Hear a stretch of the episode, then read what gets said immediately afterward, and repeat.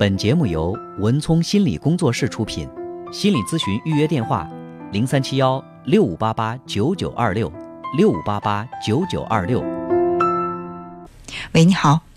哎，你好，是文聪老师。我是文聪，嗯，哎，你好，是这样，我这个就是我想给我那个咨询一下，就是我一个小侄女，嗯，她是九岁，然后呢，她跟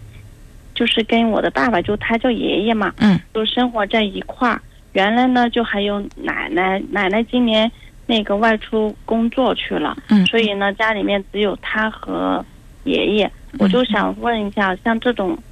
年龄的孩子跟自己的爷爷住一块，有没有什么不良影响什么的，或者要注意的？呃，我觉得，嗯，最好还是由这个孩子的爸爸妈妈带着孩子是最最好的。如果有了不得已的这个原因，必须要由这个爷爷带，因为孩子现在九岁，呃，现在孩子的成熟发育的也比较早，是吧？呃，那么肯定就是这孙爷爷独自带着孙女，在生活上会有很多的这种不方便，嗯、嗯，但是你说现在你去刻意的去提醒他们注意什么，保持什么距离，我认为会把这个关系弄得很尴尬，对吧？就是啊本来这是他还是跟他爷爷一块睡呢。啊，那这个我觉得绝对是不可以的，因为作为一个九岁的女孩子，她跟爸爸妈妈都要分床了，更何况是爷爷呢？一定是要分开的，就是这个边界是要把握好的，因为那怎么跟他说呢？他不愿意，他小就成跟他爷爷一块睡，但是以前有有有奶奶在家，如果不管有不管以前是什么样的，即便是呃，就是跟父母共同生活的孩子，到了需要跟父母分床的时候，孩子也会不愿意。但是不能够因为孩子不愿意，那爸妈就跟这个孩子一直睡到初中，真的有这样的情况啊？这嗯，就是孩子跟着爸妈不分床，有的男孩子跟妈妈不分床，女孩子跟爸爸不分床，到初中、高中这样的情况，孩子的心理发育一定是不健全的。他对父母就形成了一种过度的依赖，这是不合适的。所以就是该狠下心的时候要狠下心去保持这个距离。而且我我不知道为什么这个孩子他的爸爸妈妈不能够亲自的呃，就是来抚养这个孩子。爸爸妈妈在外面在在那个外地工作打工，然后嗯他经济方面他觉得就供不起嘛，在外面大城市，所以就把孩子留到农村。嗯那那如果如果是这样的话，呃，我认为必须要分床，必须。我的态度非常非常明确，就没有任何商量的余地。这个年龄阶段一定要分床。嗯，那到时候就是我让他爸爸去跟那个小孩说呗。关键的是，这个爸爸他跟小孩说，小孩肯定是说不通，说不通，大人怎么做这个很重要。甚至孩子在哭闹的时候，大人要勇敢的狠下心来，这个也很重要。有些家长来跟我讲，就说：“哎呀，我这个孩子分床分不了啊，嗯，你你跟他分床，他半夜他又跑到你床上，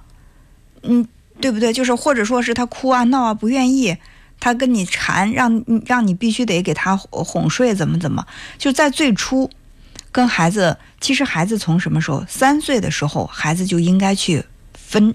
就是先分床，再分房，就是有这样的一个过程。先是分被窝，就是孩子到了这个一两岁的时候，其实就不要跟爸妈再睡一个被窝里，就是可以睡在一张床上，但是呢是在旁边有一个这个独立的被子，这是先从被窝里分出来，然后呢就是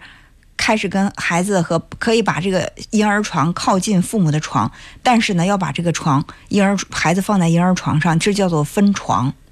分床分一段时间，等到孩子三岁以后，就要尝试着让孩子学会分房。那这个时候，爸妈可以去哄着孩子先睡，把他哄睡之后，我们再离开呢。但是要学会做去做这种分离，何更何况是一个孙女儿跟爷爷，我觉得这个如果说还到现在不分床，我认为嗯这种状态不可以再持续下去了。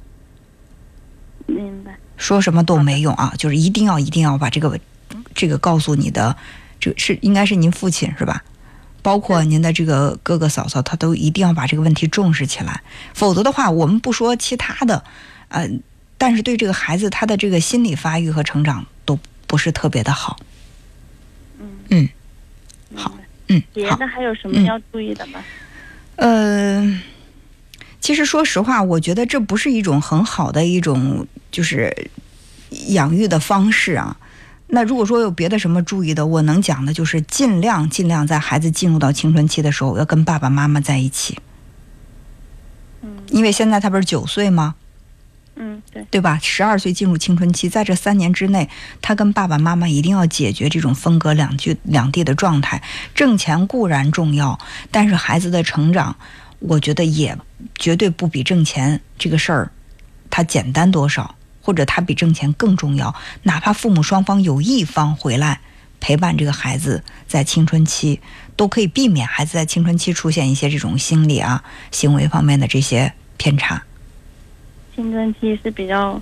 非常的关键非常非常关键，它会影响，甚至是说有有可能会影响到孩子的一生。就是青春期，如果说孩子他出现这种偏差，那可能这个这个恢复会路途非常的漫长，而且呢，毕竟我觉得我们还是以孩子的这个成长教育为为第一位比较好，好吧？嗯嗯好好，那就这样好，哎，好好，再见。再见嗯嗯。本节目由文聪心理工作室出品，心理咨询预约电话：零三七幺六五八八九九二六六五八八九九二六。